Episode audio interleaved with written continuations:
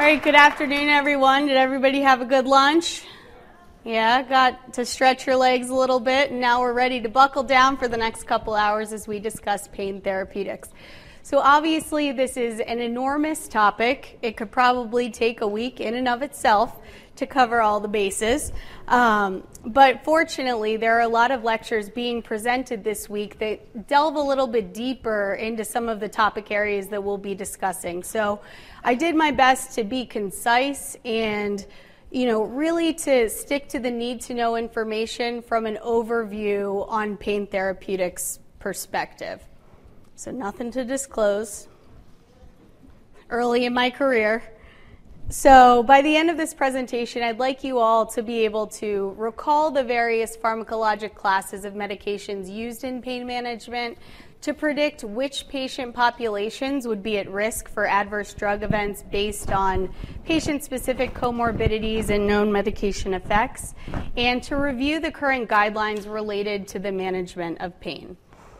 So, to start, what is pain? So, over the years, there have been various definitions of pain.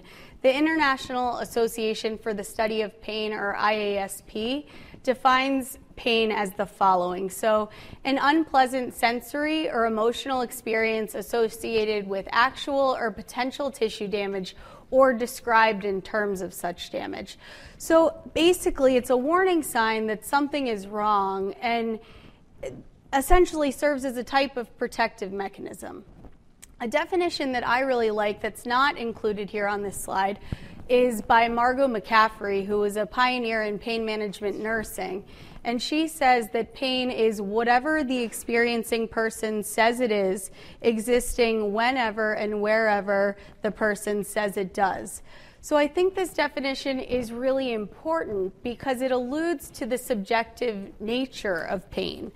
So, you know, as we know, there really are not any lab tests or imaging studies short of, you know, say a functional MRI that can really confirm or deny that a patient is experiencing pain. When it comes to the pathophysiology, pain can be broken down into nociceptive and neuropathic pain. Nociceptive pain arises from actual or threatened damage, so potential damage, to non neural tissue and is due to the activation of the ongoing activation of nociceptors and can further be broken down into visceral and somatic pain. Neuropathic pain, on the other hand, is caused by a lesion or disease of the somatosensory nervous system and can be either central or peripheral. In terms of duration and the time course, so kind of getting to the temporal aspect of pain, pain can be classified as being either acute or chronic.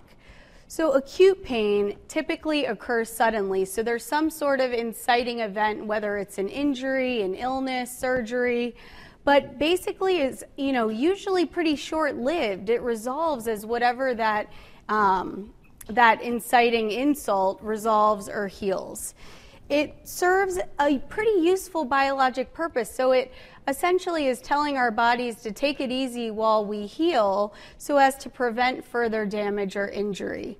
And so, what do we think are some examples of acute pain? And we're all friends here, so feel free to shout them out. Anything you can think of. Yeah, perfect. A broken bone, getting your wisdom teeth extracted, um, stepping on a nail, which my husband did a couple weekends ago, and then had to go get a tetanus shot. So that was fun. Chronic pain, on the other hand, is pain that lasts longer. So it lasts beyond the expected duration of healing, or it extends, uh, lasts a duration longer than three months. It tends to affect a person's activities of daily living, impacting their quality of life, and is frequently caused by inadequately treated acute pain. So it makes sense why we really need to do a good job on the front end so our patient's acute pain does not become chronic. Because of, unfortunately, unlike acute pain, with chronic pain, it really doesn't serve a useful biologic purpose. And unfortunately, for many of our patients, there's really not an end in sight when it comes to chronic pain. So, what are some examples of chronic pain? I know you guys know some. Perfect. Arthritis, I heard back surgery and chronic low back pain. As we get into the discussion on some of the pain management guidelines later in the lecture, we'll be discussing the guidelines pertaining to chronic low back pain. So, yeah, that's a, a great example and a, a source of significant morbidity. All right. So, just to very briefly review the pain pathway. So, imagine you have some sort of injury, say a hand injury. I burned my hand on a curling iron a couple weekends ago, so we'll use that as an example. So, what happens? How do we feel pain after the injury occurs? So, the pain signal coming from the site of injury travels up to the brain, which is ultimately where per- the perception of pain occurs. And the signal going to the brain is referred to as the ascending pathway. So, to take a look at some of these steps just very briefly, transduction is our first step, and that's where the nociceptors transduce that physical stimuli or injury into an electrical signal, so into an action potential. Conduction is where the action potential zips along the neuron, and this is where those pain fibers come into play. So we have our C fibers, which are small, unmyelinated, slow conducting fibers that transmit information about dull, poorly localized, diffuse burning, aching types of pain, sensitive to mechanical, thermal, or chemical stimuli. And of note, are more sensitive to opioids than its counterpart, the A delta fibers. So the A delta fibers, in contrast, are large, myelinated, and fast conducting fibers that transmit information about sharp, well localized types of pain. Like I said, they're less sensitive to the opioids. And finally, we have the A beta fibers, which are kind of the third wheel in this relationship. They, similar to the A delta fibers, are uh, rapidly conducting fibers, but they're mainly transmitting information about non noxious stimuli, so things like touch. But we know in situations like opioid induced hyperalgesia how these um, inputs that are normally perceived to be non noxious and not painful, there can be a little bit of crosstalk going on, and all of a sudden the body is perceiving these normally non painful inputs as painful. Our third step is transmission, and I like to think of transmission sort of as the Olympic relay race, the passing of the torch. So it's where the nociceptor communicates with the dorsal horn of the spinal cord, the spinal cord communicates with the brain stem and the thalamus, and then the thalamus communicates with the cerebral cortex. And finally, we get to the perception of pain once we're in the brain. So, this is the interaction between the various brain components that are responsible for things like sensation, the autonomic nervous system, motor response, emotion, stress, behavior, all of the things that you know constitute the response to that painful input. And finally, uh, modulation, which, depending on who you ask, for those of you who attended Jeopardy, we were discussing this earlier, but modulation is really the fifth step in the pain pathway and constitutes the descending pathway. So, this is where um, basically it's important for a reduction in pain perception that allows us to maintain some level of functionality during the healing process. It's essentially an adjustment in pain intensity. And then, if you're more of a visual learner, this is really just another way to look at the pain pathway. So you can see transduction, transmission, modulation, perception, and then it, you can see, yeah, there's modulation there as well. So if we zoom in, I just wanted to show you this graphic because I think it's kind of cool. This zooms in on the first step, which is transduction, and it shows that inflammatory soup, all of those things in the box titled noxious factors that really kick off this whole cascade and get the pain signal moving towards the brain. So it includes things like bradykinin, prostaglandins, um, histamine, leukotriene, substance P, serotonin. And the other kind of interesting thing to note is the serotonin piece. So, in the ascending pathway, serotonin serves to get things cooking, right? It serves as um, helps to trigger depolarization of the afferent neuron. But in modulation or the descending pathway, serotonin works to inhibit further pain signals. So it's basically blocking the ones coming up. So just kind of a interesting thing to note there. So what's next? We have a patient that comes in with a pain complaint. This is really where the pain assessment comes into play. So the pain assessment forms the cornerstone of the therapeutic alliance between the healthcare provider and the patient. So, so often in healthcare, I think our patients feel like they're being rushed out the door or kind of being turfed from one provider to the next. And, you know, whether or not that's true, when they're coming in with a complaint of pain, this is sort of their chance to be in the spotlight. This is their time to tell their story, and from the information that's gained from that, the healthcare provider then works to characterize the pain, infer the etiology, and with that information to develop a treatment plan. So it's really important that we do a good job on the front end, and that really starts with selecting an appropriate pain assessment tool. So there are numerous validated pain assessment tools in the literature. Some are unidimensional, meaning they address only one component. So some of the more commonly used unidimensional scales are the numeric rating scale, which we're all familiar with, um, the visual analog scale, Wong-Baker faces, and others are multidimensional, meaning, you know, just as the name implies, that they address multiple components of the patient's pain. The thing with multidimensional scales, while more information certainly is garnered from them, they do take more time to administer and require a little bit more training to administer. So that's sort of, you know, the only downfall to them, but they do allow us to obtain more information. So with that said, how do we decide which pain assessment tool to use? Because this is certainly not a case of one size fits all. So, for instance, would the numeric rating scale be appropriate in a patient that was severely cognitively impaired? Probably not, right? So, we need to take into account patient specific variables such as age and verbal and cognitive ability when we're selecting a pain assessment tool to use. And it's really important to also be consistent. So, utilizing the same pain assessment tool across patient visits, you're better able to track the patient's progress. I think that goes without saying. And that's assuming that you selected an appropriate pain assessment tool from the get go. The numeric rating scale, I you know have a couple of things to say about that. I think it's fine, but I think you know so often as I'm going through the electronic medical record, you know, reading up on a patient I'm about to go see, there will be one number, or you know, I'll be talking to the team. Well, the patient's pain is an eight. I need you to come see them.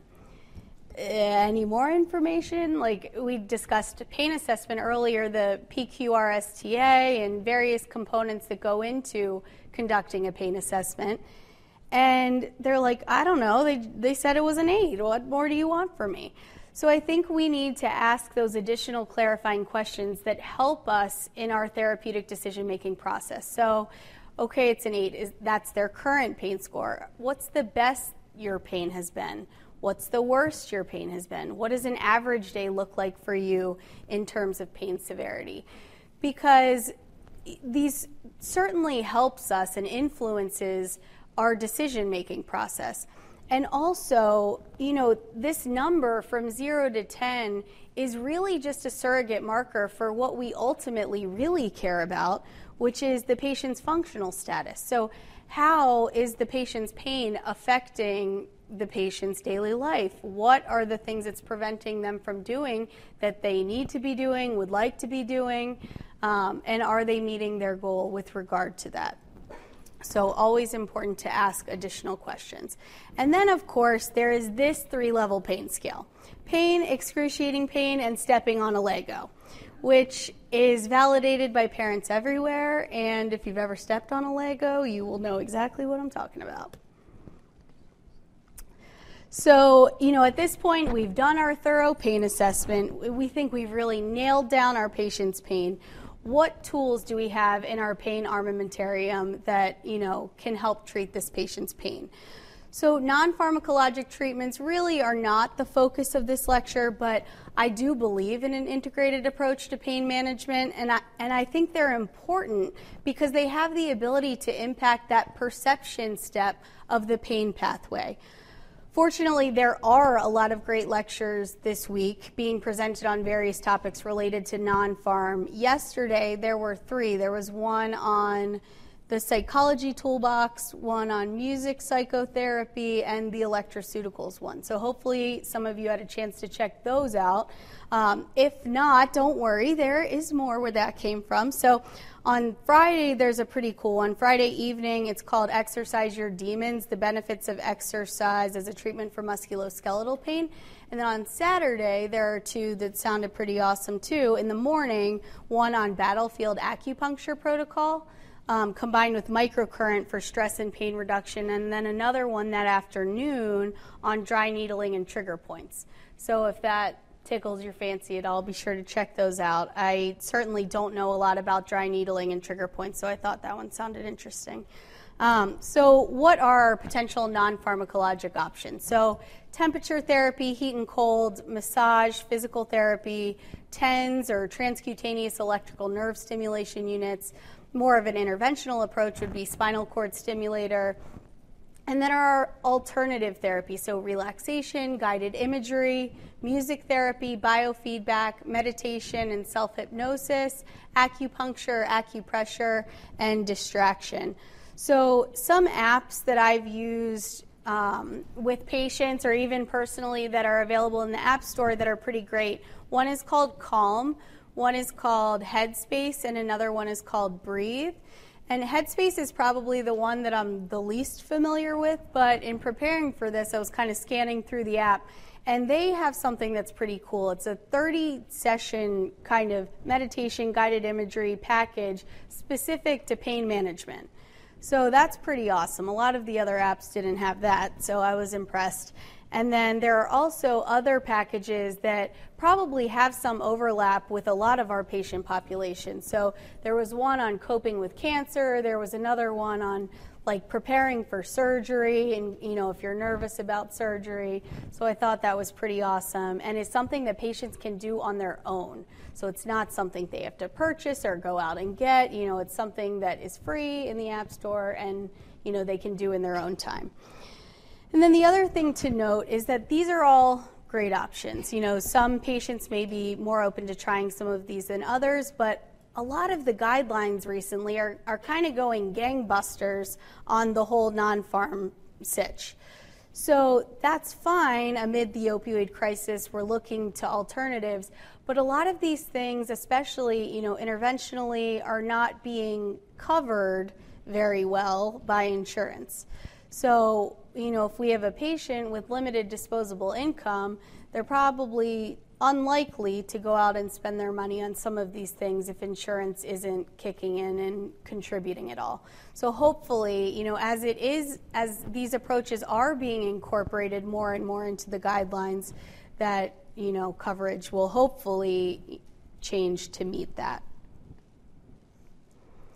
So that brings us to the bread and butter of this presentation, which is a discussion on the various medication classes we have available to treat pain, and then later a discussion of some of the pain related guidelines. So, what do we have on the menu? We have acetaminophen, the nonsteroidal anti inflammatory drugs, obviously the opioids, antidepressants, anticonvulsants, local anesthetics, skeletal muscle relaxants, capsaicin and then a whole host of miscellaneous agents, some of which we'll discuss pretty briefly. Um, and really, this is, is not an all inclusive or exhaustive list, but I think it, it covers the bases for our purposes. So, we're going to start with the non opioid analgesics, so that includes acetaminophen and the nonsteroidals. Acetaminophen is also referred to as APAP or paracetamol and has analgesic and antipyretic properties. So for the money, what do, and by money I mean no money, what does APAP stand for? Any takers? And you can't answer. I acetyl salicylic acid. No, I like where your head's at with the chemical name. So it really stands for N-acetyl para-aminophenol. But early in pharmacy school, one of our professors, uh, who shall remain nameless, tried to convince us that it stood for anti-pain antipyretic, which I may or may not have believed for quite some time. It's neither here nor there. So, in terms of its mechanism of action, there's still a lot, surprisingly, you know, considering this drug has been around for quite a while, that we still don't know. But what we do know is that it increases the pain threshold, it reduces the nitric oxide pathway, it selectively inhibits COX2, it reduces prostaglandins in the central nervous system, thereby inhibiting endogenous pyrogens, and it interacts with the endocannabinoid system, which, if you've attended any of the lectures on cannabis and cannabinoids, is certainly a hot topic these days. In terms of its adverse effects, acetaminophen is usually pretty well tolerated. And for that reason, and especially due to the fact that it, doesn't need to be renally dose adjusted, it tends to be the preferred analgesic for mild to moderate pain in our elderly patients. But for reasons we'll discuss on the next slide, in 2014, the FDA mandated that all prescription combination products containing acetaminophen cap the dose at 325 milligrams. So I'm sure many of you will remember, you know, the Percocet products and Vicodin ES and you know, they included doses of acetaminophen up to like 750 milligrams. So they, you know, the FDA made them cap that at 325 per dosing unit.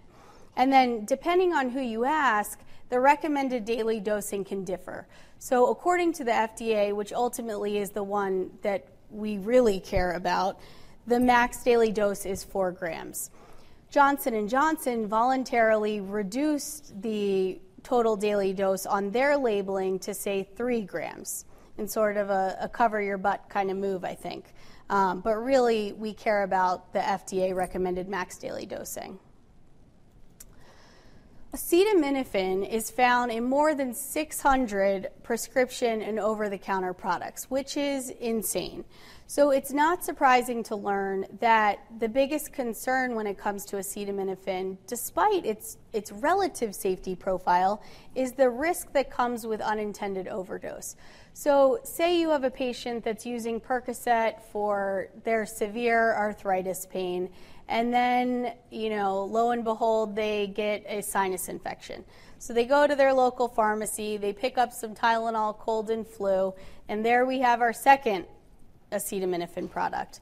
And then their tummy's upset from taking so much medication and whatever, so that they take Alka Seltzer flu, which also has acetaminophen in it. So you can see how it's, it's not that difficult if the patient is not reading the labels of these medications to exceed that recommended daily dose. And then they're in hot water because they can end up with acute liver failure. So to understand how that occurs, we need to just very briefly take a look at the metabolism of acetaminophen. So, acetaminophen is metabolized through three separate pathways. 40 to 65% or so is through glucuronidation, another 20 to 40% is through sulfation, and the remainder is through N hydroxylation, which is the step where things can hit the fan. So, N hydroxylation forms this highly reactive intermediate called NAPQI, or N acetyl parabenzoquinonamine. So, this highly reactive intermediate. Under normal circumstances, this intermediate combines with glutathione and is excreted. No harm, no foul. So the glutathione is kind of like Pac Man. It's going around chewing up all of the NAPQI. But in circumstances of large acetaminophen ingestion, the pathways become saturated and there's no glutathione available to help um, excrete that toxic intermediate. So the NAPQI concentrations increase and it results in hepatotoxicity. So you can see why we really need to educate our patients to always, always, always read the label of all medications that they're using, um, but certainly something like acetaminophen and looking out for that when the outcome can be so dire. So next we have the nonsteroidal anti-inflammatory drugs or the NSAIDs. NSAIDs work by inhibiting the cyclooxygenase or COX enzyme to prevent the conversion of arachidonic acid to prostaglandins, prostacyclin, and thromboxane, which, yes, are responsible for pain and inflammation, but also for a variety of beneficial effects, including gastroprotection and maintaining renal blood flow. So you can see how some of these adverse effects can come into play. So there are two COX isoforms that we are concerned with when it comes to the NSAID. So COX1 is variably expressed in most tissues throughout the body and is considered a housekeeping enzyme. So it's involved in things like gastric cytoprotection, vascular homeostasis, platelet aggregation, and kidney function. Whereas COX2 is expressed constitutively in tissues such as the brain, kidney, and the female reproductive system and can also be expressed at other sites during times of inflammation. So you can see how that the COX2 selective inhibitors and all of that comes into play as well. And you know, while the NSAIDs you know, without argument are effective drugs, there are certain patient populations that generally should avoid or limit use of this class of drugs. So, patients who are on anticoagulants or corticosteroids or other medications that are going to significantly increase their risk of bleeding. Patients with renal dysfunction, pregnant patients, patients with heart failure, the list goes on. NSAIDs can also be classified based on their COX-2 on their COX selectivity, but a really important point to remember is that all NSAIDs inhibit both COX1 and COX2. So, what we're really talking about is the relative degree to which they inhibit these two isoforms. So, the main takeaway from this slide is that the more COX2 selective the drug, the more likely we are to see cardiovascular events while those that are more COX1 selective are more likely to result in GI related complications. Although, like I said, all, all NSAIDs inhibit both COX1 and COX2 and therefore could potentially cause either cardiovascular or GI related complications. So, just to kind of briefly put this into perspective in a, in a visual way, when it comes to NSAID related adverse effects, the big ones we're most concerned with are the gastrointestinal, cardiovascular, and renal complications. So, this slide depicts the relative risk of serious complications for low to medium and then high dose NSAIDs. And that yellow box at the bottom of the slide shows the cutoffs for that low to medium dosing, so to be considered in that category. So that includes celecoxib 200 milligrams, ibuprofen 1200, naproxen 750, ketorolac 30. Um, so just to kind of help put that into perspective for you. So you can see that either way you cut it, NSAIDs increase the relative risk of all three complications. Um, and the increase is dose dependent, and it's pretty striking when it comes to GI risk. What about duration? Is are these risks also um, dependent on duration of use? So here we have the risk of GI bleed, perforation, or ulcer, and that's in terms of the adjusted odds ratio versus time on the y-axis. So you can see that the risk is high, so highest with actually 1 to 14 days of use. So with an adjusted odds ratio of 3.1, the, the risk is high and it really remains high. So even at 91 to 120 days, the risk is still over double. So something to take into account there. I think a lot of our patients think that you know, these things will only occur if I'm on these for years and years and years. And sadly, you know, a lot of times there's not much of a warning when these adverse events do occur. This comes from a meta analysis that was looking at GI complications from individual NSAIDs, and they looked at data from 1980 to 2011. The GI complications included ulceration, perforation, obstruction, and bleeding. And the authors concluded that when taken on a daily basis, all non selective NSAIDs increase the risk of GI complication. The rub here is that this data was not stratified based on age or any other risk factors that are known to affect drug related GI complications. Here we have, similar to two slides, this is the risk of first time MI over time. So you can see here that the risk is the highest at 61 to 90 days of use, but not by much. So the odds ratio is 1.5 for 61 to 90 days, but 1.4 for 1 to 14. So you can see, you know, that the risk remains relatively consistent throughout the duration of use. And there's not a slide like this for uh, acute renal failure, but what the data shows there in looking at similar data is that the risk is more pronounced with prolonged use and approximately doubles after a year of use. So I included this. I think it's a, a, pretty good patient counseling point or clinical pearl. So aspirin's cardiovascular protection can be inhibited by the use of ibuprofen. So doses of ibuprofen administered anywhere between 2 and 12 hours prior to aspirin administration demonstrated prevention of aspirin binding to platelets. But doses given 2 hours after aspirin did not have this interaction. So, something to take into consideration there, something to educate our patients about, because if you think about the number of patients that are taking aspirin for either primary or secondary cardioprotective purposes, that is a lot of patients. And I can almost guarantee that most of them are not taking it this way if they're using an NSAID in addition. And you know, the literature says that indomethacin and other NSAIDs might have the same interaction. I'm pretty sure they do. Um, there just aren't a lot of studies on it, um, but the data is conflicting there. What about the topicals? So, topically applied medications obviously are intended to reach the local tissue. So, the thought process is that with less drug absorbed systemically, the less likely we are to see um, toxicity on a systemic level. So, and studies have shown that. So, studies have shown that serum concentrations, they were looking at topical diclofenac, and they found that um, serum concentrations of topical diclofenac were 0.4 to 2.2 percent that of the max concentration of oral diclofenac. So that is certainly something that's proven in the literature.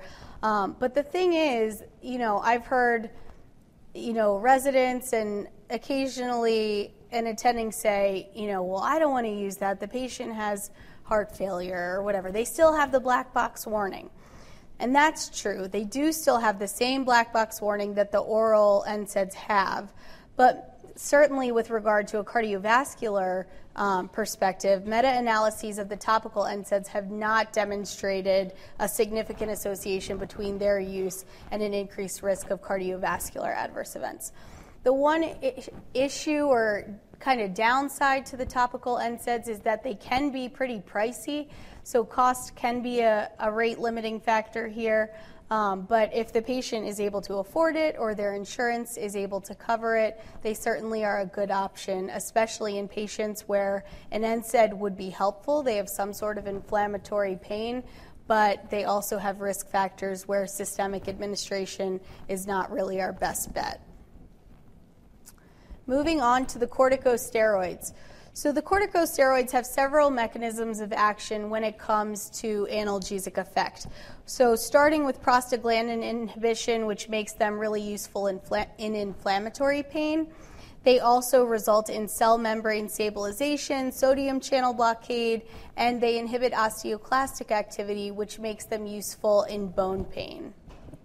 There are obviously a lot of different routes of administration available. Certainly, they're available orally, they're also available parenterally, intravenously, IM, and intraarticularly. So, from a therapeutic standpoint, steroids can be a beautiful, beautiful thing, but due to their side effect profile, they're really not something that we want to continue forever. So, potential adverse effects of the corticosteroids include weight gain, fluid retention, changes in mood or thinking, insomnia, hyperglycemia, impaired wound healing. thinner, fragile skin, increased bleeding risk, muscle weakness, osteoporosis, bone fracture. So, for that reason, we really should use caution when using these medications in patients with diabetes, those with a psychiatric history, heart failure, if they're adrenally suppressed or immunocompromised. And finally, we get to the opioids. So we know that opioids work on multiple receptors within the CNS, which we'll see on the next slide here. For pure opioid agonists, things like morphine, oxycodone, hydromorphone, there's no ceiling dose for analgesia. But as the dose increases, obviously, so does the, the incidence of adverse effects. The CDC in 2016 and the VA and Department of Defense in 2017 published guidelines outlining the use of opioids in chronic pain, so we'll see those when we get to the guidelines discussion of the presentation. So, as I just mentioned, the opioids work on multiple receptors in the CNS. So, mu, kappa, and delta are the ones that we really care about from a therapeutic standpoint and different subtypes of mu receptors exist and exert different clinical effects. So I was just told um, this this week actually that there have they have identified up to 25 different mu receptors. So those that we really have a lot of information on are mu1 and 2. Mu1 is where the analgesic effect comes from, and mu2 is where the respiratory depression effect comes from. So we know we have agonists, partial agonists, and antagonists. Morphine, fentanyl, methadone, those are all opioid agonists. Buprenorphine, nalbuphine, and butorphanol are examples of partial agonists. And then we have naloxone and naltrexone, which are, are antagonists.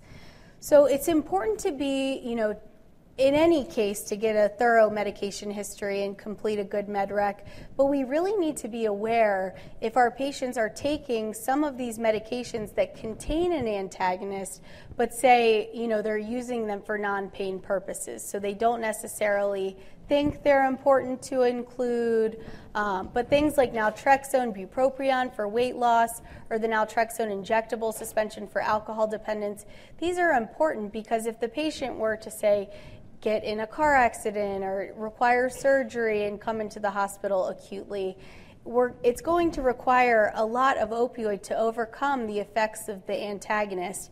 And in doing so, you kind of cross your fingers and really hope that all of the opioid effect doesn't hit at one time, because if it does, then they're not going to be concerned about their weight loss because they're not going to be with us anymore. So, really important to get a solid medication history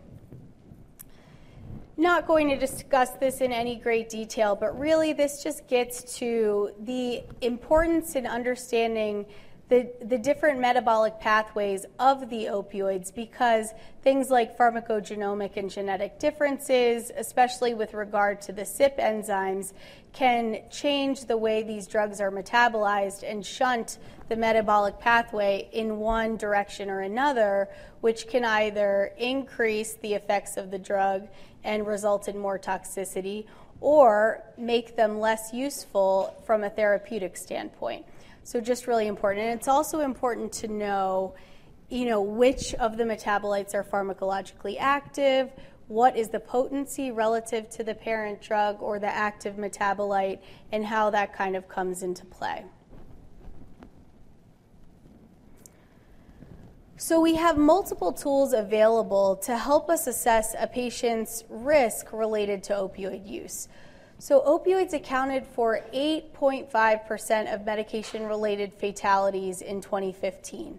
So, we know there are certain populations that are at greater risk for experiencing these adverse effects, some of which include patients with sleep apnea and sleep disordered breathing, our pregnant patients, patients with hepatic or renal dysfunction, patients that are greater than 65 years of age those with a mental health or substance use disorder, and those with a history of non fatal overdose. Just a very brief review of naloxone. So, it's available as an intranasal and intramuscular injection for ambulatory care and outpatient use, although we certainly use it on the inpatient side quite a bit too. Um, intranasally, it's dosed at 2 and 4 milligram, or comes as 2 and 4 milligram individual spray dosage forms, and then intramuscularly available as 0.4 and 2 milligram single dose auto injectors. Recommended to be administered to anyone with suspected opioid overdose, and many states have protocol, state-driven protocols that allow for pharmacists to dispense naloxone without a prescription um, from a public health effort to combat the opioid epidemic and overdose. Discussing immediate release versus extended release opioids. So, initial therapy, when we're initiating a patient on an opioid, we really should be sticking to immediate release formulations. Because if we give a patient who is opioid naive an extended release opioid, once we give it, we can't take it back. So, you know, if things go wrong, we're, we're really not in a good place. So, we want the patient to be on a stable dose. So, extended release preparations are appropriate for patients that routinely use their immediate release preparation with relief of pain, are not experiencing any adverse effects which have decreased their quality of life, and are on a stable dose, like I mentioned, of the immediate release formulation for an appropriate period of time. And then, you know, immediate release and extended release preparation should be reevaluated for safety and efficacy periodically whenever you're frequently reassessing your patients or per your state's guidelines. So, opioid rotation this is where we're converting a patient from one opioid to another and can occur for a variety of reasons. Um, you know, maybe there's a change in the patient's status where they're no longer able to swallow and we need to convert them to a formulation that um, allows for that. You know, perhaps they're experiencing dose limiting side effects. So there really are a number of circumstances where we would consider rotating a patient from one opioid to another. There is certainly a lot of evidence in cancer patients, which is where a lot of the data comes from, that rotation can be beneficial. And there are some retrospective trials that looked at opioid rotation in non cancer pain, but like I said, the data is really rooted in the cancer patient population. So, a, sh- a shameless plug uh, for my introducer over here is that the second edition of Demystifying Opioid Conversion Calculations is coming out at this meeting. And this is from the super cool laminated card that is also available at the University of Maryland's booth. So, this is the equianalgesic conversion table, which, as you can see, looks a little bit different from the one that we're used to. For instance, going from parenteral to oral morphine used to be 10 to 30, now is 10 to 25, so a little bit less. So, and some changes with the hydromorphone were made to make the table work. Um, so, just some differences there. Incomplete cross tolerance. So, this results from the differences in pharmacokinetics and pharmacodynamics between opioids. So, this is when you're going from one opioid to another opioid. The use of these dose conversion charts should be utilized to help us whenever we're transitioning a patient from one opioid to another. And accounting for incomplete cross tolerance helps prevent acute, acute overdose when switching to the new opioid because the, the patient is more sensitive, will be more sensitive to the new opioid. And of course, extreme caution needs to be used when converting to and from methadone, which we'll discuss here shortly. So, what are some of the steps in opioid conversion? What are some of the things we need to think about? So, first, if the patient is not already receiving morphine we'll want to convert their total daily dose of whatever opioid they are on to the equivalent oral morphine dose. We then want to account for that cross tolerant, that incomplete cross tolerance. So, if the patient is already achieving adequate pain control, they're doing pretty good from that standpoint, but we're switching them from for another reason, we'll want to de- decrease the dose we calculated by 25 to 50 percent. Typically, I reduce by a third. That's just kind of the habit I've gotten into, but anywhere within this range is appropriate. If the patient is not experiencing good pain control, you don't have to reduce it at all. If they still have very severe pain, you can, you know, go with the dose that you calculated. But if they have moderate pain, Um, and you know it's working, but it could be better than maybe shoot for the 25% reduction end of the range.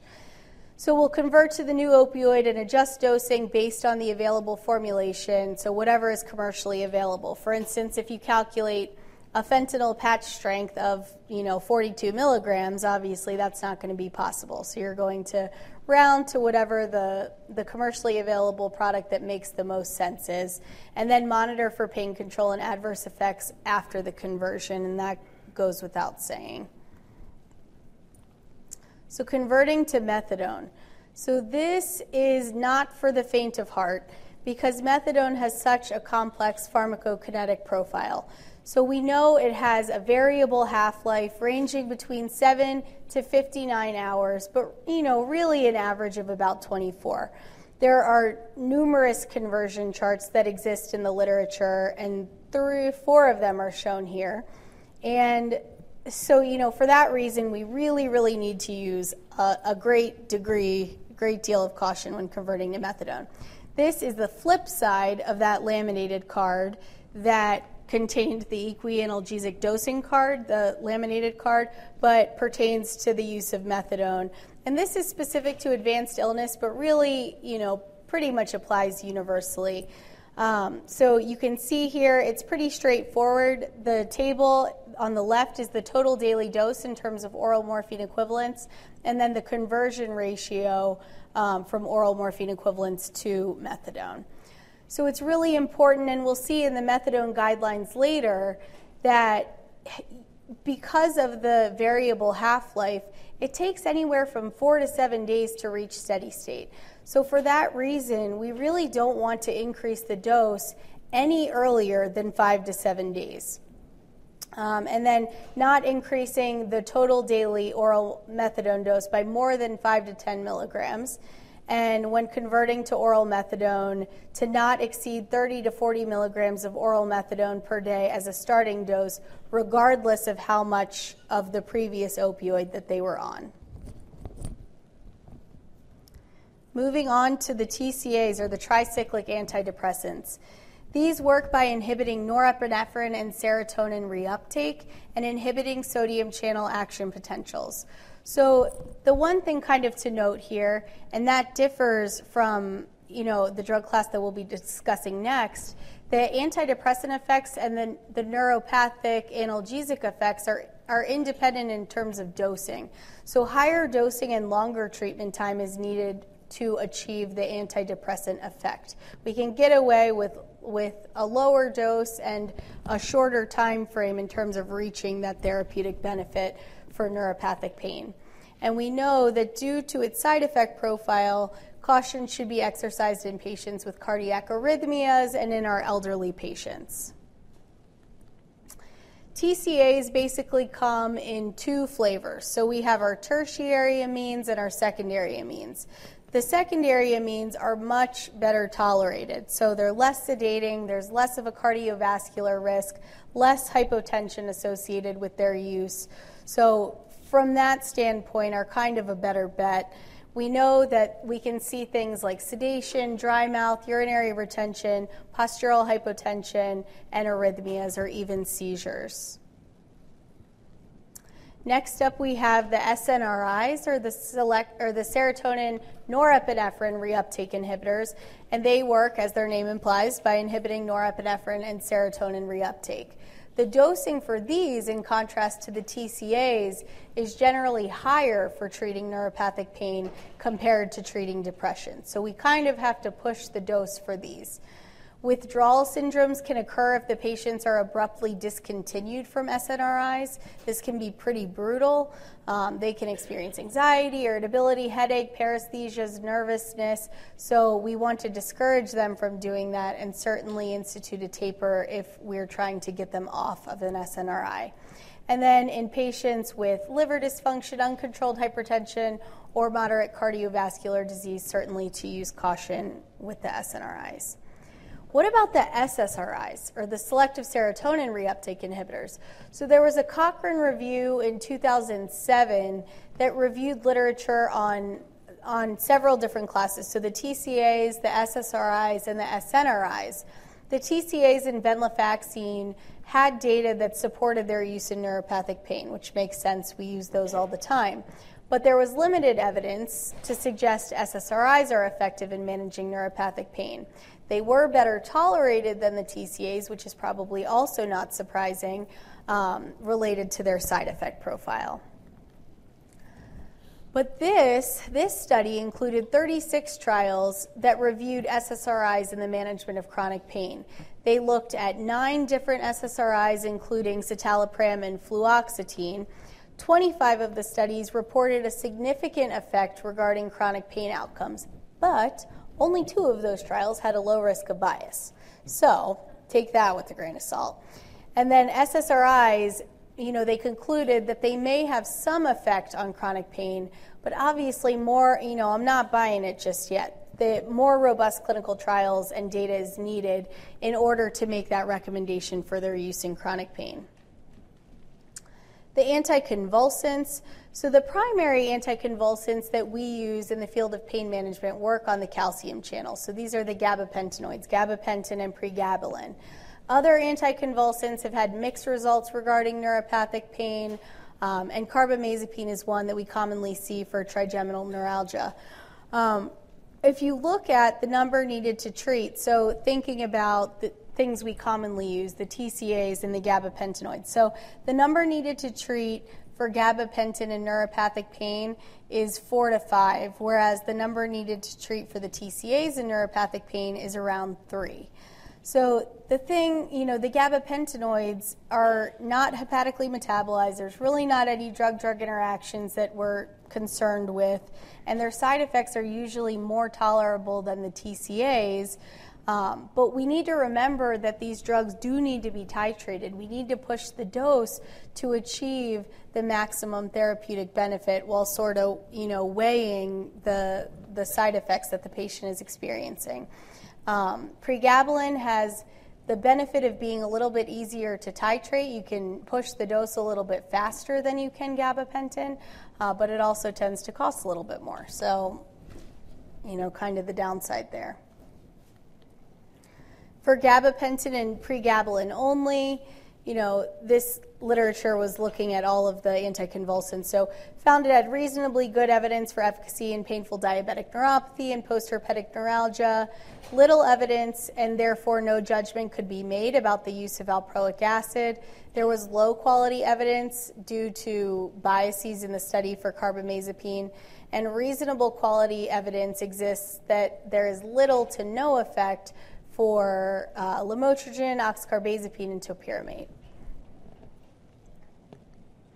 Local anesthetics work through membrane stabilization of those sodium channels, and that prevents the depolarization and signal transduction that we discussed earlier in the pain pathway slide. So, local anesthetics are used acutely quite frequently, especially from a procedural standpoint. We have various modes of administration topicals, creams, ointment, patch, gel, etc., um, intradermal injection, IV. Um, so, you know, really runs the gamut there. And the patches are indicated for the management of postherpetic neuralgia, although we see it used off label all the time for other types of neuropathic pain. One area that was pretty remarkable that I saw used was for phantom limb pain. So at post amputation, once the it was a below knee amputation, once it had healed, applying the lidocaine patch directly to the stump, and it worked like magic. So you know, one, one of our colleagues was telling me this, and I was like, I don't know, I don't know if that's going to work. And I swear to you, it was a miracle. So just one area that I've seen it work that's that's pretty remarkable. There are ester and amide subfamilies of the local anesthetics. So the esters include things like procaine, whereas lidocaine and bup are amides. And the, why this is important is that the allergies are possible to the ester types, and that's secondary to this metabolic byproduct called PABA. So the amide type local anesthetics don't metabolize to this PABA moiety. And then there are adverse effects that can affect uh, the CNS, cardiovascular system, and hematologic systems of, um, due to local anesthetics.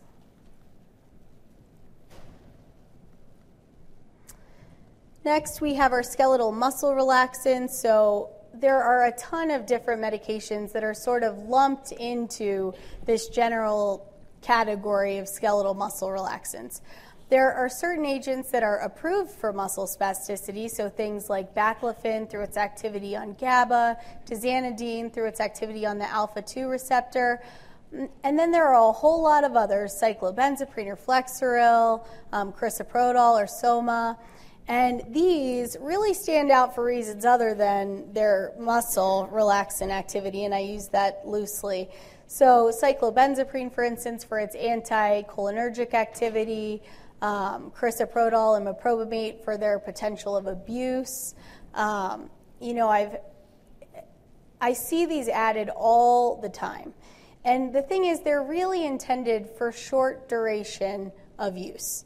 They're not meant to be continued forever. And I see patients, they're like, oh, I don't, I don't know. I got that for, you know, when I pulled my back out five years ago, and my doctor just continued me on it. I'm like, and are you taking it? They're like, oh, yeah, I thought I was supposed to. I'm like, well, how's your back? They're like, oh, yeah, it's totally fine. It resolved, uh, you know, a couple weeks later. I'm like, oh, my God. So, um, apparently, trying to set the mood here. Not really sure what uh, is going on. All right. And then the other one that's not included here are the benzodiazepines. I see those used a lot uh, in the post op setting for things like um, spinal surgeries, it's used a ton, cervical surgeries. Um, but again, due to the side effects and the risk of abuse, again, not something we should be continuing indefinitely. Capsaicin works by stimulating the TRPV1 receptor, which works to deplete substance P release from the periphery. And as we saw on that second slide when we were discussing the pain pathway, um, substance P is one of those substances in the inflammatory soup, so to speak, that kind of gets things moving and helps to trigger depolarization. Indications for capsaicin include neuropathic pain associated with postherpetic neuralgia, arthritis, and musculoskeletal pain. We have multiple different concentrations available over the counter um, and multiple formulations, creams, patches. There's a roll on applicator. Um, so, really, you know, whatever the patient likes, they're all equally efficacious. And there is the 8% prescription patch called Qutenza, which must be administered under the direct supervision of a healthcare provider, and the patient must be medicated prior to receiving it because it is so dang pain- painful. So, yes, it is working to relieve the pain, but you have to receive an analgesic prior to it being administered. So, always found that one pretty interesting. And then, obviously, because it's usually applied topically, it results in local irritation, uh, burning, stinging, redness, that kind of thing. And as I mentioned earlier, there are a whole host of miscellaneous agents kind of lumped into this category that we're not going to spend a lot of time on um, just because we are restricted from a time standpoint. So, ketamine is an NMDA receptor antagonist and is a great option for managing opioid induced hyperalgesia. Ziconotide is a synthetic conopeptide that binds to the N-type calcium channels in those primary afferent neurons. Botulinum toxin A, or Botox, has an indication for migraine, although not first line therapy. And then the hot topic as of late, the cannabinoids and cannabis. So we're not going to go into this. Um, it's here mostly for your reference, and of course, these slides will be available after the session. So this table, to orient you, breaks it down by the type of pain, so nociceptive somatic, nociceptive visceral, and neuropathic pain.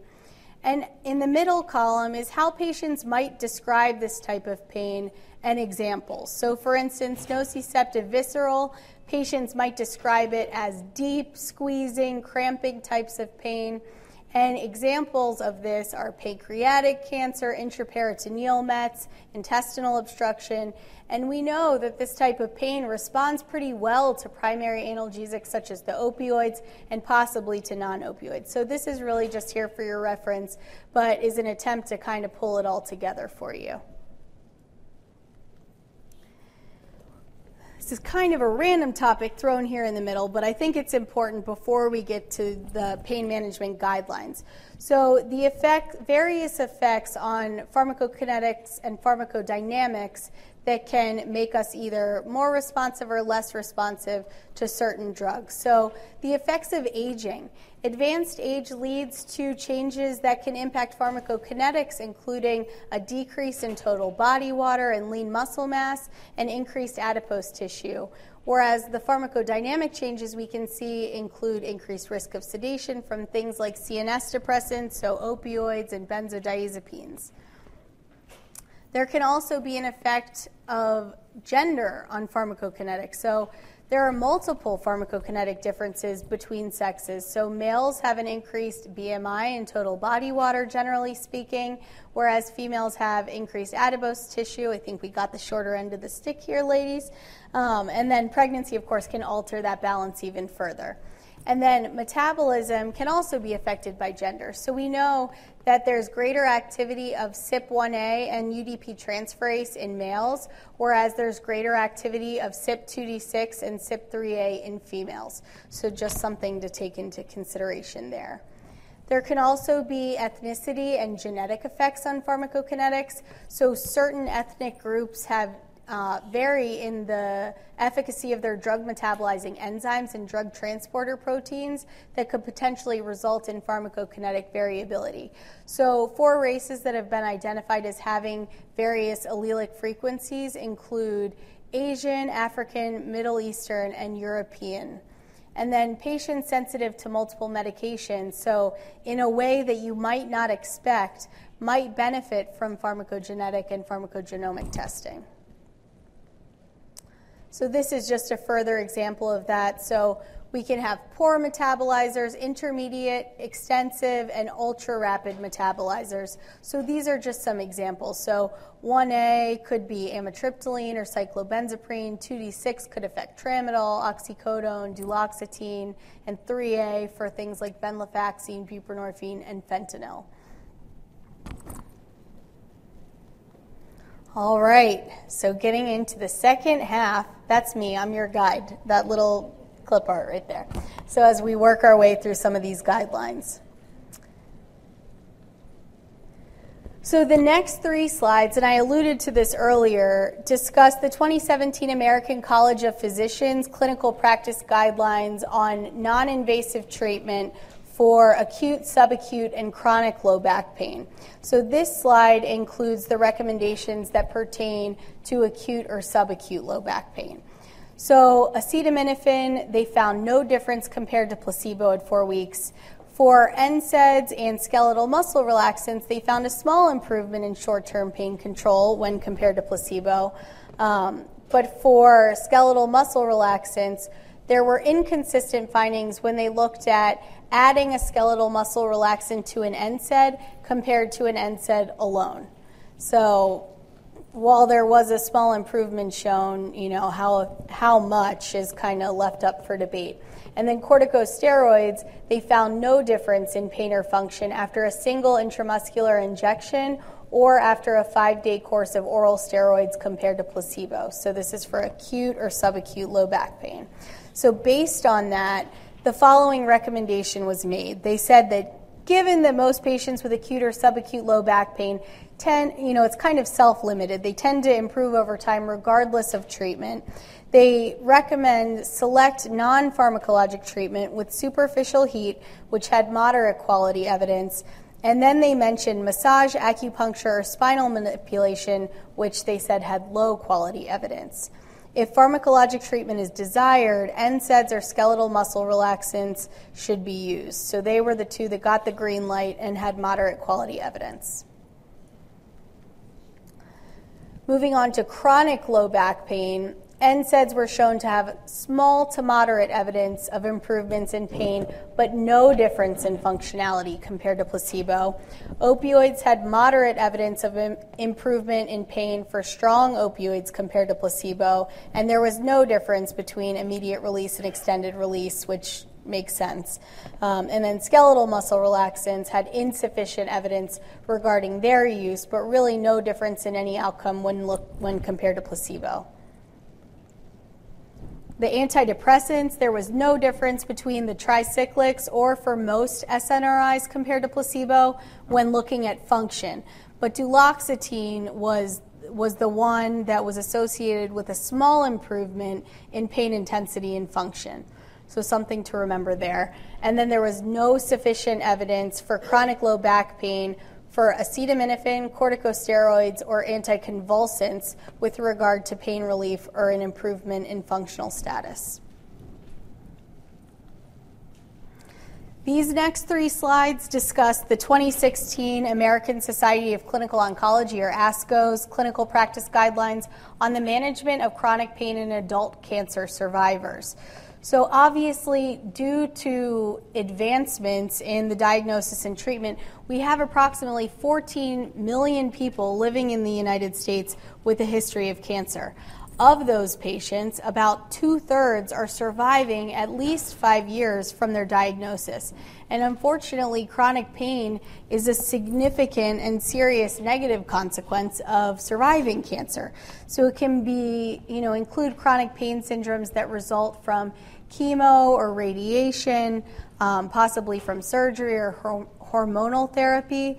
So, you know, certainly this is a big deal. And unfortunately, these patients get the short end of the stick because, you know, while they were undergoing active treatment, they were being managed by their oncologist who was writing their prescriptions. But then, if they have the good fortune to be in remission and they're not undergoing active treatment, a lot of the oncologists are saying, well, I don't need to see you as frequently as I used to because you're in remission. So, really, your primary care doctor should be managing your pain. Well, the primary care doctor is like, mm, thanks, but no thanks. You really need to see a pain management specialist. And we know that there is a relative lack of pain management specialists and they're swamped. It's very hard to get in to see them. So these patients are are frequently, you know, kind of stuck between a rock and a hard place. So these guidelines say that clinicians can prescribe the following systemic non-opioid analgesics to relieve chronic pain or improve function in cancer survivors, you know, pending there are no contraindications or drug-drug interactions.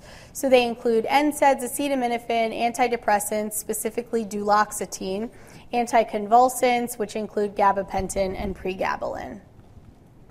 They go on to say that they clinicians can prescribe topicals, but corticosteroids are not recommended for long-term use solely to relieve chronic pain due to their side effect profile.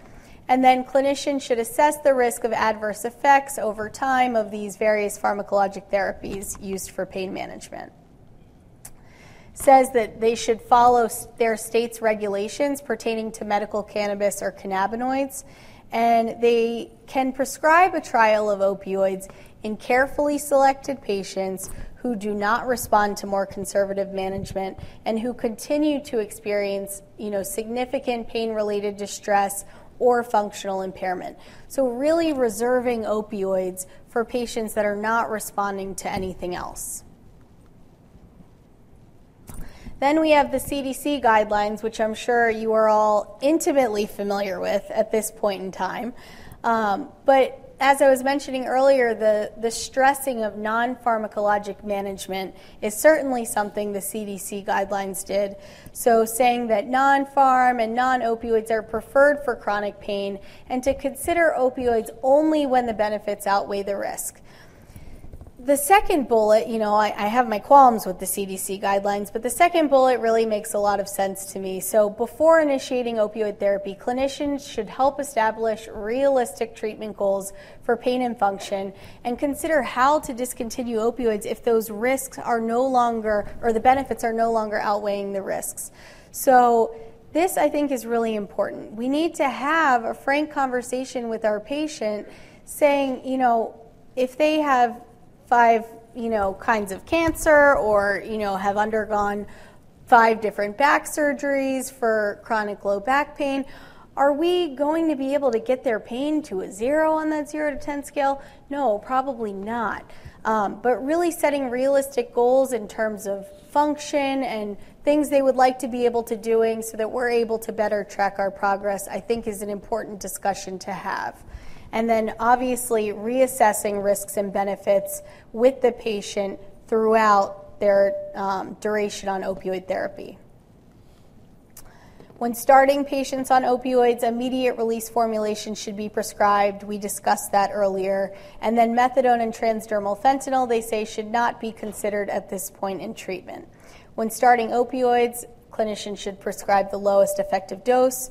They say that we should be reassessing the evidence of benefit and compare that to the risks. So the risk benefit ratio, if we're increasing beyond 50 morphine milligram equivalents and then avoiding increasing or carefully justifying, so this is getting at the documentation piece, if we make the decision to titrate the patient uh, above 90 morphine milligram equivalents. When opioids are prescribed for acute pain, use the lowest dose for the shortest period of time, which they say should rarely exceed seven days.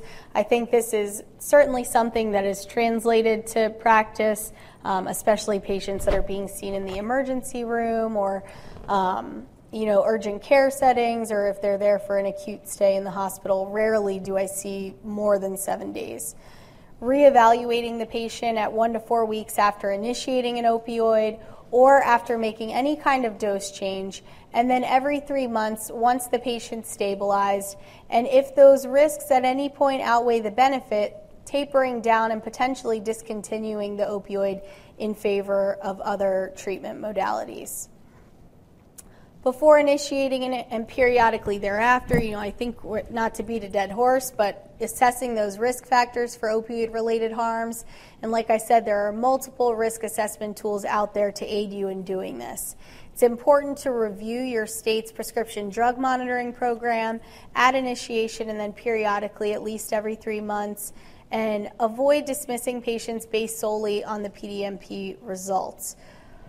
so I think this is somewhere, I think that I have seen this done, unfortunately, but I think, you know, if we have the case of a patient that's doctor shopping, we need to do a little bit of soul searching and have a frank conversation with our patient.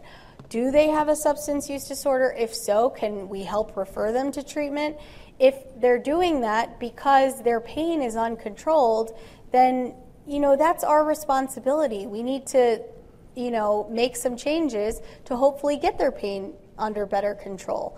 Um, but really opening the lines of communication with our patient uh, and not just sending them out the door and refusing to manage their care.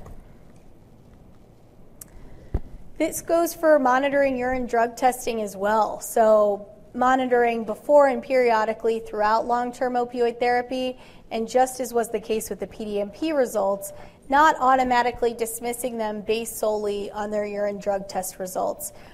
There are a lot, a lot, a lot of caveats when it comes to urine drug testing in terms of weird things you would never think of showing up positive, um, certain metabolites. So we really need to know, you know, at your practice site, which type of assay you're using, and how to interpret those results, what those metabolites mean. Um, so just kind of knowing what you're looking for, and then based on the patient's you know current medication list, what to, or did they take something over the counter that might have showed up funny on their drug test? So again, opening those lines of communication with your patient to sort of tease out and get to the bottom of aberrant results. Clinicians should avoid prescribing pain medication and benzos whenever possible due to the increased risk of respiratory depression. And then offering or arranging access for patients with substance use disorders to methadone or buprenorphine combined with behavioral therapy, so medication assisted therapy there. These are the VA guidelines on chronic opioids and chronic pain. So, fairly consistent with the CDC guidelines. So, again, they're recommending alternatives to opioid therapy such as self management strategies and other non pharmacologic treatment. But when you have severe chronic pain, you know, sitting in the circle and holding hands and singing kumbaya is probably not going to manage your pain alone. So, they do go into you know other therapies. So when pharmacologic therapies are used, they recommend non-opioids over opioids. They recommend against initiation of long-term opioid therapy for chronic pain, And if you're prescribing opioids for a patient with chronic pain, they recommend a short duration of use, which is doesn't make a whole lot of sense to me because if you think when we discussed the difference between acute and chronic pain, we said that, you know, for chronic pain, unfortunately, a lot of times there's no end in sight. It's not like acute pain that's going to resolve after that acute insult heals, resolves, you know, whatever. So the short duration of opioid therapy is interesting because it's like, here's what you're missing. Let's give you just a sprinkle of oxycodone, make you feel better for a day or two, and then we're going to take it away. So I'm not sure I agree with that so much, but I do agree that if we're going to continue long term opioid therapy, we need to frequently reassess whether it's still providing benefit and, and limit it if at all possible. For patients that are currently on long term opioid therapy, ongoing risk mitigation strategies should be employed. Of course, assessing for opioid use disorder and considering tapering when those risks outweigh the benefits.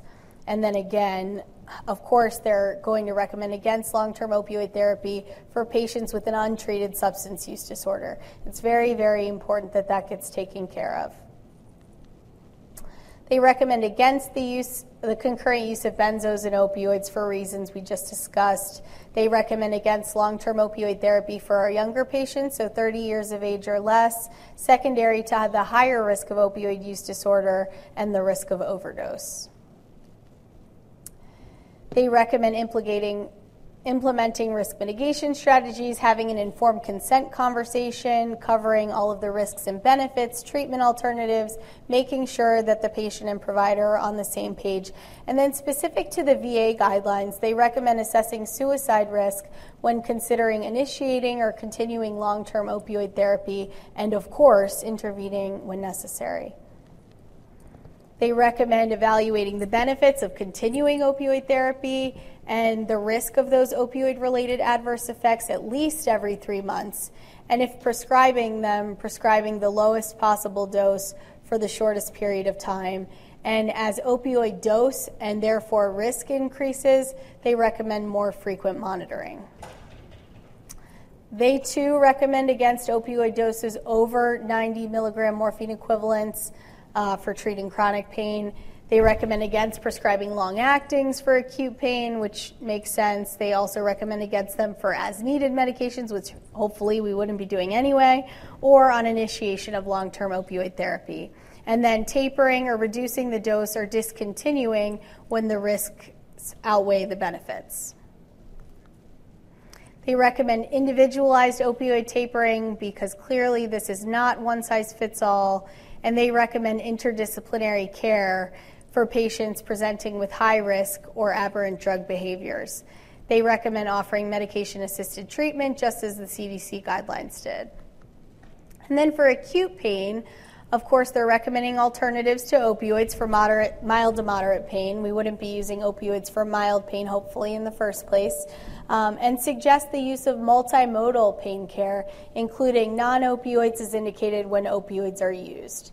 And they're saying if you're going to send a patient home with opioids for acute pain purposes, prescribing, you know, the shortest uh, duration possible and reassessing no later than three to five days after initiation to determine if you need to adjust therapy or whether continuing therapy is, is even warranted. So, in April 2017, the Federation of State Medical Boards released guidelines for the chronic use of opioid analgesics. And these guidelines are largely consistent with the CDC guidelines and address, you know, very similar areas. So patient evaluation and risk stratification, things like the use of informed consent and treatment agreements, initiating, monitoring, and adapting an opioid trial, drug testing, when to refer patients or when you need to call in a specialist uh, referral, discontinuing. They have a lot of information on documentation, so everything that falls under that category, and then, of course, compliance with controlled substance laws and regulations. This, in December 2016, the European Pain Federation released this position paper on appropriate opioid use in chronic pain management. This was largely targeted to primary care physicians and non pain management specialists, and they included this step by step guide to the initiation of opioid analgesia that I included here for your reference. These recommendations came from the most recent revision of the Special Interest Group on Neuropathic Pain, or NeuPSIG's recommendations for the pharmacotherapy of neuropathic pain. These were based on the results of a systematic review and meta analysis and were published in the Lancet Neurology in 2015. So, to orient you to this table, all of the medications shown here in the far left column have a strong recommendation for use and are deemed first line in neuropathic pain in adults according to the NeuPSIG recommendations. The middle column shows the total daily dose and dosing regimen for each of these agents. So you can see we have both the immediate and extended release formulations of gabapentin, pregabalin, our SNRIs, duloxetine and venlafaxine, and then the tricyclic antidepressants. So the, the agents that had weak recommendations for use and were considered uh, or proposed as second line agents included lidocaine patches, that high concentration Qutenza patch, um, and tramadol. And then weak recommendation for use and proposed as third line include strong opioids and Botox. Then in 2017, the American Diabetes Association published a position statement on diabetic neuropathy. So they said to consider either pregabalin or duloxetine as the initial approach in the symptomatic treatment of diabetic neuropathy. And though used off label, the tricyclics are also effective for neuropathic pain, but should be used with you know, a relative degree of caution due to their side effect profile.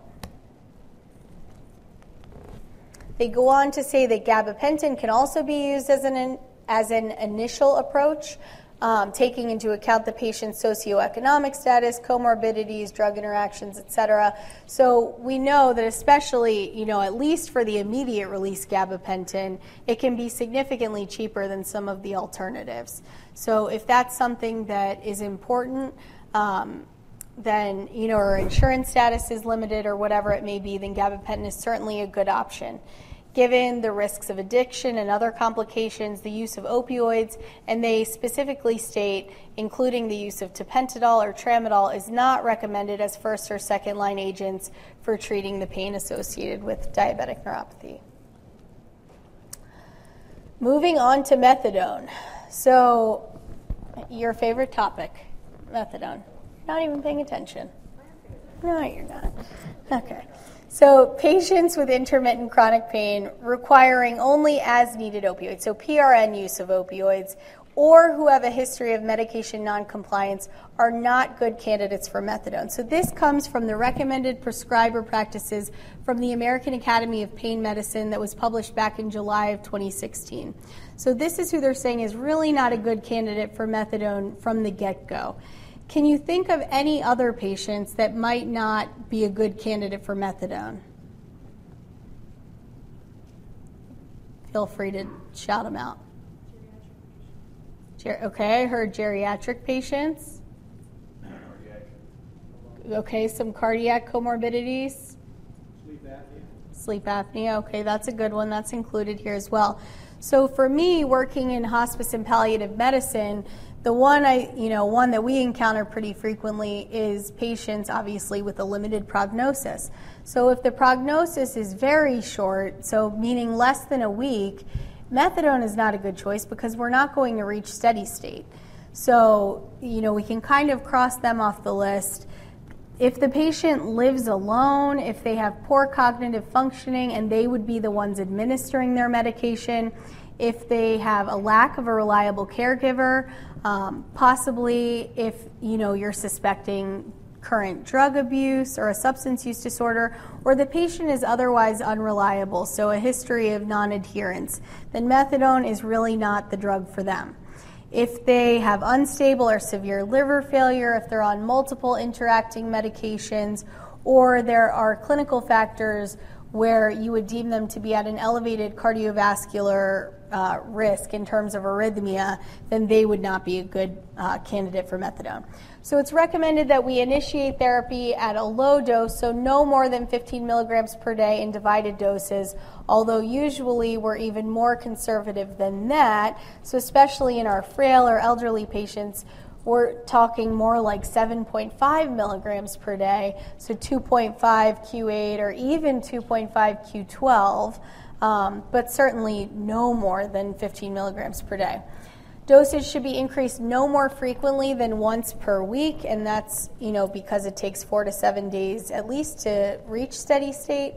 And then assessing the patient's risk for QTC prolongation and reassessing the QTC after any dose changes. If at any point the patient's QTC exceeds 470 in men or 480 in women, that's when we're going to talk about decreasing the dose or potentially discontinuing methadone and rotating them to a different opioid.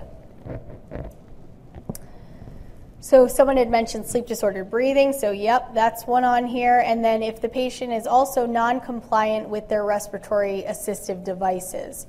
We can evaluate other respiratory depressant risk factors related to methadone. So, for instance, if the patient is also on a benzodiazepine, communicating to the patient the importance of not using methadone more often than prescribed, even if their pain is uncontrolled. And I cannot stress this enough. This is the come to Jesus conversation prior to initiating methadone you have to say, this is not like your morphine, this is not like your oxycodone, and really explain, putting the fear of God in them. And I am not one to try and scare the bejesus out of my patients, but if at any point I wanted to, this is where I would. So they need to really understand and kind of pay it the respect that it deserves when they're starting methadone. And getting their caregivers involved or family members is equally as important because they're going to be playing a role in helping to assess them in that initial um, initiation phase or titration. Then use of IR opioids during methadone titration if the initial dose of methadone isn't adequate to manage the pain.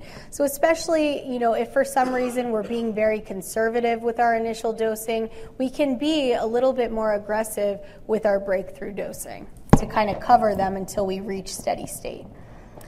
These guidelines come from the Clinical Practice Guideline on the Management of Postoperative Pain, which was a collaborative effort by the American Pain Society, the American Society of Regional Anesthesia and Pain Medicine, and the American Society of Anesthesiologists. So they state that preoperative and perioperative patient and caregiver education regarding postoperative pain management planning is essential. So I think this is a really, really good point. This is that managing expectations piece.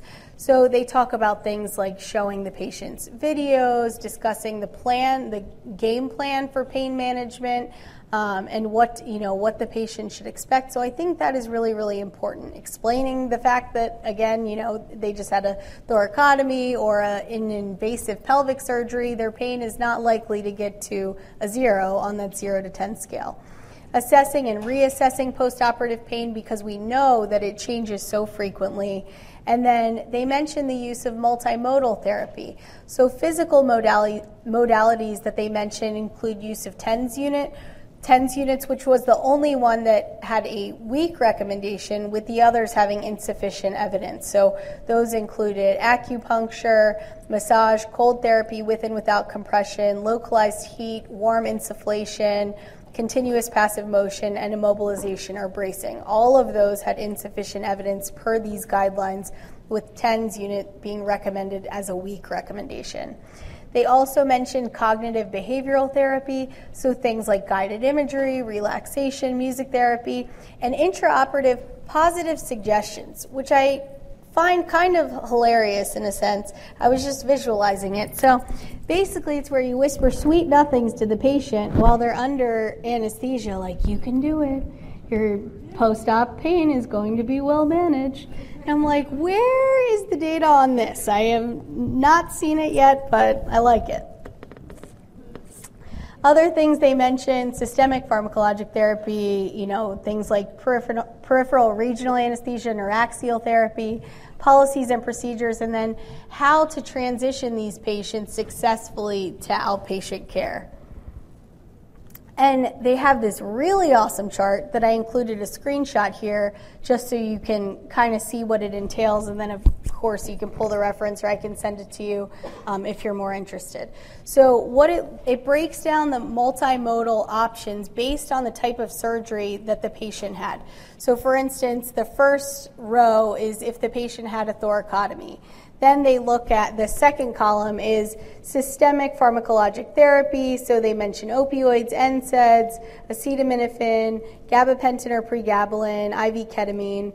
Um, then there's a column for local, I can't even read this, it's so small. Local intraarticular or topical techniques, regional anesthesia techniques, neuraxial anesthetic techniques, and then non pharm therapy. So they have this for like every possible surgery that the patient could have undergone and these various um, options that you have. Osteoarthritis of the hip. So, this comes from the clinical practice guidelines developed by the American Academy of Orthopedic Surgeons. So, they state that there's moderate strength evidence supporting use of risk assessment tools, uh, moderate strength evidence supporting that obese patients with symptomatic hip osteoarthritis, when compared to non obese patients, can potentially have lower absolute outcome scores, but a similar level of patient satisfaction and relative improvement in pain and function. There's strong evidence that NSAIDs improve short term pain, function, or both moderate strength evidence that does not support the use of glucosamine sulfate, strong evidence supporting the use of intraarticular corticosteroids um, in the short term, and strong evidence not supporting the use of intraarticular hyaluronic acid. Strong evidence supporting physical therapy and then moderate evidence supporting the use of post op physical therapy because of their potential to improve early function to a greater extent than no physical therapy. And then these guidelines are for osteoarthritis of the knee and were also developed by the American Academy of Orthopedic Surgeons. So there are some differences here, like in terms of the evidence and the strength of the recommendations versus hip osteoarthritis. So they recommend that patients with symptomatic osteoarthritis of the knee participate in self management programs. So, this is things like uh, strength training, low impact aerobic exercise, engaging in physical activity. Um, they suggest weight loss in patients with symptomatic osteoarthritis and a BMI greater than or equal to 25 and they state they cannot recommend using acupuncture in patients with symptomatic osteoarthritis due to a lack of evidence. They go on to state that they also cannot recommend using glucosamine and chondroitin. They do recommend oral or topical NSAIDs or tramadol and are unable to recommend either for or against acetaminophen, opioids, or pain patches with symptomatic arthritis. They state they are unable to recommend for or against the use of intraarticular corticosteroids. So there's a difference between uh, the hip and knee guidelines, and also state that they can't recommend using hyaluronic acid. Acute pain. These are from, they were published in the American Family Physician Journal back, I think, in 2013. So they state that in managing acute pain, acetaminophen is considered first line due to its overall safety profile and relative low cost. NSAIDs, while they have a similar analgesic activity, the decision should be made on a patient by patient basis due to its side effect profile. They state that opioid combinations should be considered for patients in which acetaminophen or the NSAIDs, so the non opioid analgesics, just didn't cut it, but you had tried them. And then opioids alone, so not the combination products like a Percocet or Vicodin, should be reserved for patients not experiencing appropriate pain control with the opioid combination products. So where you need to push the dose, but that acetaminophen component is, is limiting you. And this is just a summary of the key recommendations that's here for your reference. And with that, we have a couple of minutes left. How many? about five minutes or so. We have four cases, so we'll just kind of talk through these cases, and if we run out of time, that's fine because you'll have these slides for your reference after the session. So, our first case is a 38 year old male with chronic low back pain from a traumatic injury that was sustained five years ago. He had a significant GI bleed six months ago from the overuse of NSAIDs requiring multiple blood transfusions. His current medications include pregabalin, 150 milligrams twice daily, oxycodone immediate release, 30 milligrams every six hours as needed, and he's using an average of three doses per day. And then fentanyl, 100 microgram patches, he's using two of those and changing them every 48 hours. His, yeah, exactly. His pain is a 6 out of 10, which is his baseline, but today his complaint is really not about the pain. He's complaining about an overall lack of energy, feelings of hopelessness, and a decrease in social activities from his norm. So, what would be the best option based on the current guidelines? So, would we initiate something like a skeletal muscle relaxant, so cyclobenzaprine? Would we want to increase his oxycodone? Would we initiate an SNRI like duloxetine and titrate up as tolerated, or start scheduled piroxicam and NSAID 20 milligrams once daily? What are we thinking? C. Awesome. So C is the right answer. We know from the 2017 ACP clinical practice guideline that duloxetine was associated with a small improvement in pain intensity and function compared to placebo.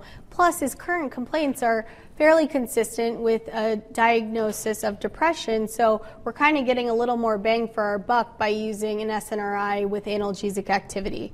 A isn't right because there was no difference in outcome when they were looking at the skeletal muscle relaxants compared to placebo. B is not necessarily incorrect if a six was not his goal. So we don't know what his goal is. Maybe his goal is a four, and that six is really affecting his function. If that were the case, I'd say, okay, it might make sense to, to increase the dose of the opioid. But that really wasn't his primary complaint here. And then finally, D would not be appropriate due to his uh, history of the recent serious GI bleed. Case number two is that of a 59 year old female with chronic pain secondary to cervical post laminectomy syndrome. She's tried multiple opioids, including morphine, oxycodone, and fentanyl, and failed to achieve a return to her activities of daily living. She's currently using an average of 100 milligrams of oral hydromorphone daily. And methadone is brought up during her discussion with you today in clinic. So, what are some things that must be carefully considered before initiating methadone? Would we review all of her medications, including over the counter products and complementary alternative medications, looking for potential drug interactions? Would we obtain a baseline EKG since she has none on file? Would we use those published conversion charts that we discussed in order to safely calculate her initial dose of methadone? Or D, would we do all of these things? D, awesome. Our third case, which will likely be our last, is a 66 year old male with chronic arthritis pain in his bilateral knees, but was deemed to not be an appropriate candidate for knee arthroplasty.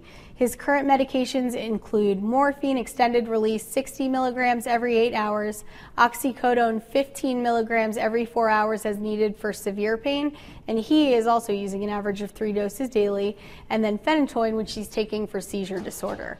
So, for the past month, he's been using all of his PRN and scheduled opioids and states the pill burden is really affecting his quality of life, and he'd like to be converted to a single opioid. Other pertinent medical history includes stage 4 heart failure and a history of CABG. So, what options are appropriate for better pain control? Would we convert his morphine extended release to oxycodone extended release 80 Q12 and continue his current oxycodone 15 for breakthrough? Start an NSAID like diclofenac 100 milligrams twice daily offer bilateral knee intraarticular injections with a steroid like triamcinolone? Or would we start tramadol 100 milligrams every four hours scheduled in addition to the current opioids? And I certainly hope no one's picking D. A? That's right. Awesome. And with that, I'm going. Oh, I have 10 more minutes? Okay, we can do the fourth case. Okay, so our final case is a 29 year old female who has chronic low back pain and is rather somnolent while talking with her. She rates her pain today as an 8 out of 10 on a 0 to 10 scale, which is her baseline. She is requesting an increase in her opioid regimen. So her current medications include oxycodone extended release 30 milligrams Q12, alprazolam or Xanax 2 milligrams every 8 hours as needed for anxiety, and she's using all of her available doses daily, and carisoprodol or Soma 350 milligrams four times daily around the clock. You also have access to her PDMP and recent urine drug screen. Her PDMP reveals multiple providers for opioids, and her urine drug screen was positive for methamphetamine, which is interesting because of her somnolence. Um, you would expect the opposite. But what are some appropriate options for this patient? Would we have a discussion with her about the importance of abstaining from illicit medications and reviewing your opioid agreement with her, referring her to a substance use disorder clinic, initiating a taper down on her opioid, or would we be doing all of these things? Awesome. Yes, all of the above.